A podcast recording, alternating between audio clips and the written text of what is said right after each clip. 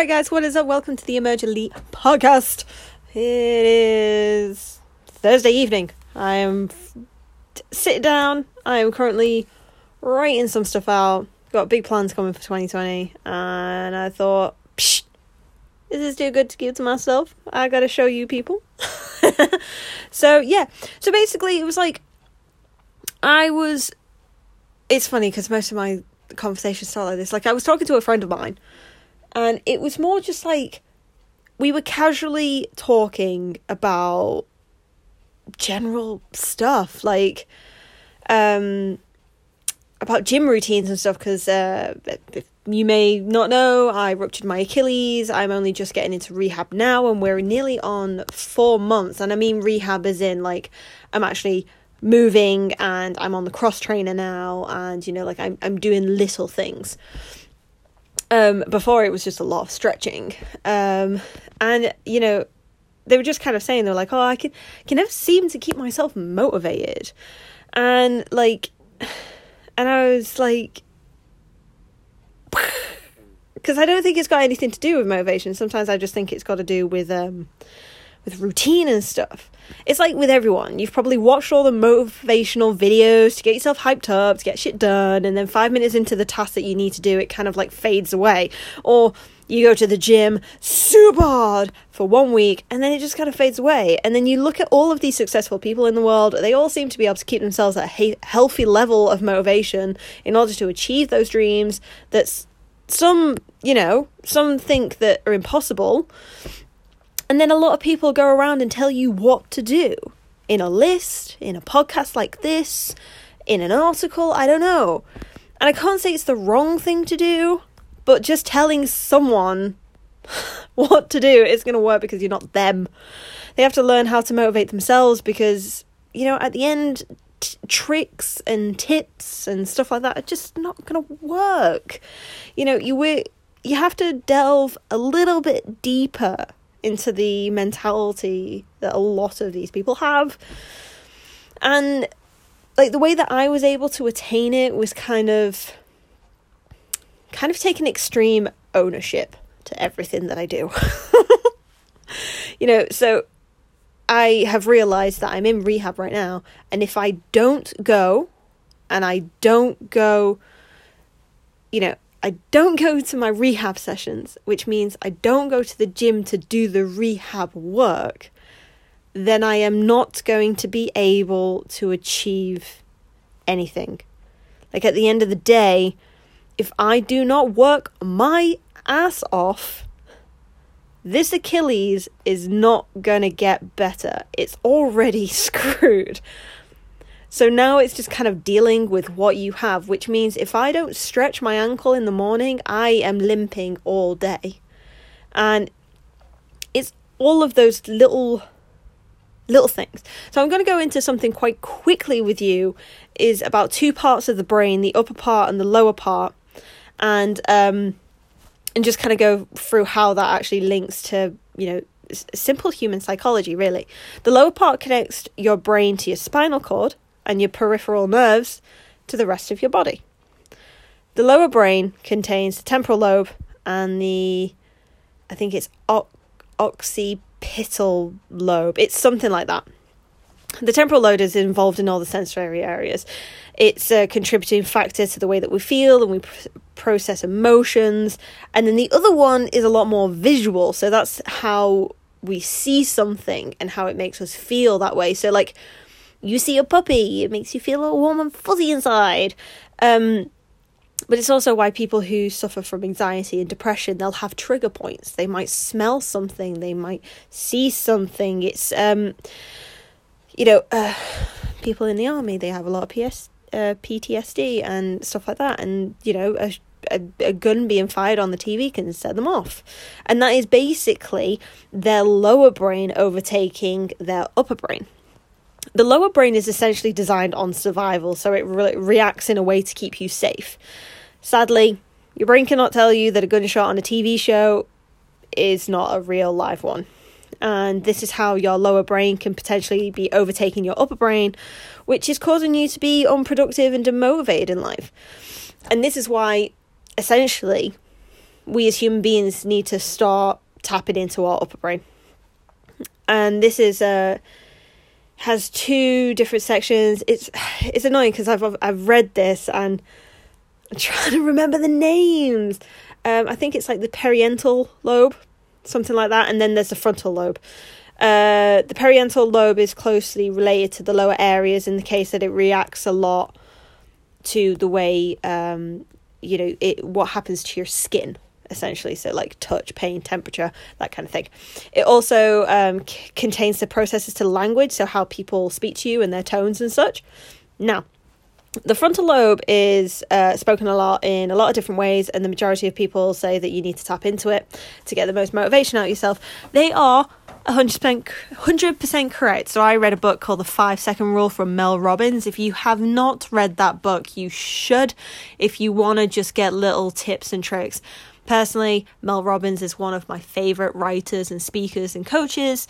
Um, I vibe with her on another level. Um, so it's in that frontal lobe. It can contains most of the dopamine delicate neurons uh, in your cerebral cortex. The dopamine system is associated with reward, attention, short term memory tasks, planning, and motivation. Dopamine is a drug, if you don't know, that your body produces to make you feel happy. And you can also get hooked onto it. So, um, in this day and age, you get a ding on your phone and it's someone I don't know, maybe it's your crush. Your crush is saying hello and it makes you feel all warm and fuzzy inside and it gives you that hip hit of dopamine and that's why people have become so addicted to likes and follows and stuff like that and becoming so obsessed with staring at their phone because you know their Instagram post hit 100 likes for the first time. But it can even be things like a stranger giving you a smile on uh, you know down the street when you're not really having that good of a day. It's all it's it's all happy feelings. Um but what some people aren't telling you on my own personal experience is that this part of your brain can be used in a positive and negative manner. If you are hooked on these dopamine hits and consistently getting addicted to checking your phone, uh, to checking your Instagram post, to continuously like continuously basically like pressing that button it's very similar to gamblers. It's very similar to what they get when i don't know they're on the roulette table and they've bet 25 pound on 5 and it's come in and you know that's 36 to 1 and they've just made a lot of money like that kind of like it's that's why it become can become addictive um but this also links to why we are becoming less productive. And you're probably thinking, Emily, you've literally just said about Instagram and liking and stuff like that. So obviously, you are being productive if you're super engaged on Instagram. That's not the case because there's a lot of people out there who they don't even want to be doing that. They're meant to be they're meant to be at work. Like let's say you're sitting in an office and instead of doing your job, you're sat on your phone. You know what I mean? Like, if you're sat on your phone all the time at work, you obviously don't really care about progressing in your job because you're not giving your attention to that job, you know? Kind of that. That's kind of thing, you know. Excuse me, sorry. Um, it's why people get caught up in it. You know, it's a lot easier to go and watch a cat video on Facebook and all this kind of stuff. But there's obviously the other side, and the probably people that you're watching on the internet, they've been able to see the other side of the technology, especially for social media. They've been able to use it to their advantage because they're able to connect with you. If you are listening to this podcast right now, I don't know if you're my friend or not in real life or something, but if you've met me off Instagram or some sort of social media or, you know, photo shoots or stuff like that, the internet has allowed me to do that. You know, if I didn't sit on my phone and engage with people and, you know, bring engaging, valued content, you guys wouldn't be here, you know? but on that sort of like motivation front, sorry, excuse me, um, on that motivation front, we need to start being real with ourselves. And instead of saying motivation, because everyone's like, yeah, gonna get so motivated. I'm gonna do this and that. Let's start being realistic. Because I find that, well, basically, for probably the last three years of my life, I've been called crazy. I've been called crazy and weird and obsessive and all these kind of things. And of course, a lot of people did it when I first started. And you know why? Because I wasn't, no one could see what was happening. Like now, now when you're posting five figures a month on your Instagram, people are like, dude, how do I do that too? And I'm like, have you not been watching? you kind of have to get a little bit obsessive and a little bit like addicted to it and stuff like that. But I also I probably have a one of the best routines that I know to date. I start my day most days at 5 a.m. and I usually fin it, finish it between 8 and 9 p.m. in the evening. That is a lot of hours. You know, that is, God, what is that? That is like 50, I'm going to say 15 to 16 hours a day, you know, consistently. I only step back a little bit at the weekends, but then I'm usually more present somewhere else. So I'm doing photo shoots or I'm spending time with my other half, you know, like I'm very particular. but that's a routine that I've had to build. You know, when I was starting this three years ago, three years ago, I was still studying for my degree and I was doing what everyone does and leaving everything to last minute and it wasn't working, guys. It just was not working because what I would find, I had such a stressful day job at the same time that when I came home from work, I completely crashed. And for me, my my my escape point was the gym.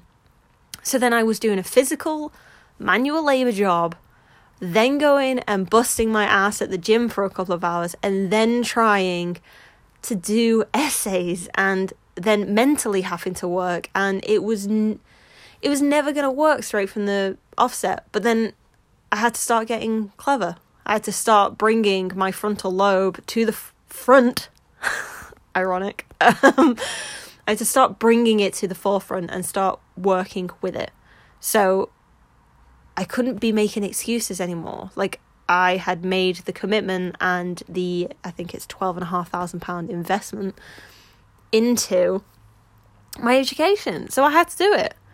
You know, and then but it meant that I had to start doing other things as well. I was so hooked on the gym and going to the gym that I actually had to change things for a little while until I was able to manage it. So getting motivated for 5 minutes is really easy. Go onto YouTube and, you know, search motivational videos and you'll have it. But sustaining a good routine is probably better. So, like, being able to wake up at five o'clock in the morning and work all the way through until eight, nine o'clock at night is a skill. And believe me, I am not motivated for all of it. And that is the honest truth. You know, like, I am, I don't. It's currently seven o'clock in the evening. I've only done one workload at the minute, which is not good because I have about three to do. Um, which means it's probably going to be a late one tonight. And am I motivated? No. But I know that if it doesn't get done, then it's completely my responsibility that it's not getting done. And it, that kind of like accountability and ownership and stuff of things does actually in turn motivate me to carry on going. So yeah, guys, I hope you enjoyed that podcast. If what are your thoughts about motivation? Because there's a lot of people out there that completely believe on motivation, they thrive on motivation, and they're probably going to disagree with 95% of everything that I've just said. And you guys, I want to hear from you. I want to hear from you. And if you agree, why do you agree? What do you do? You know, do you have a set routine when you start going back into the gym again? You know, like for me, rehab I can't go back in and start deadlifting again or squatting or anything like that. To be honest, I can't even bend enough to be able to do that anyway at the minute with my injury.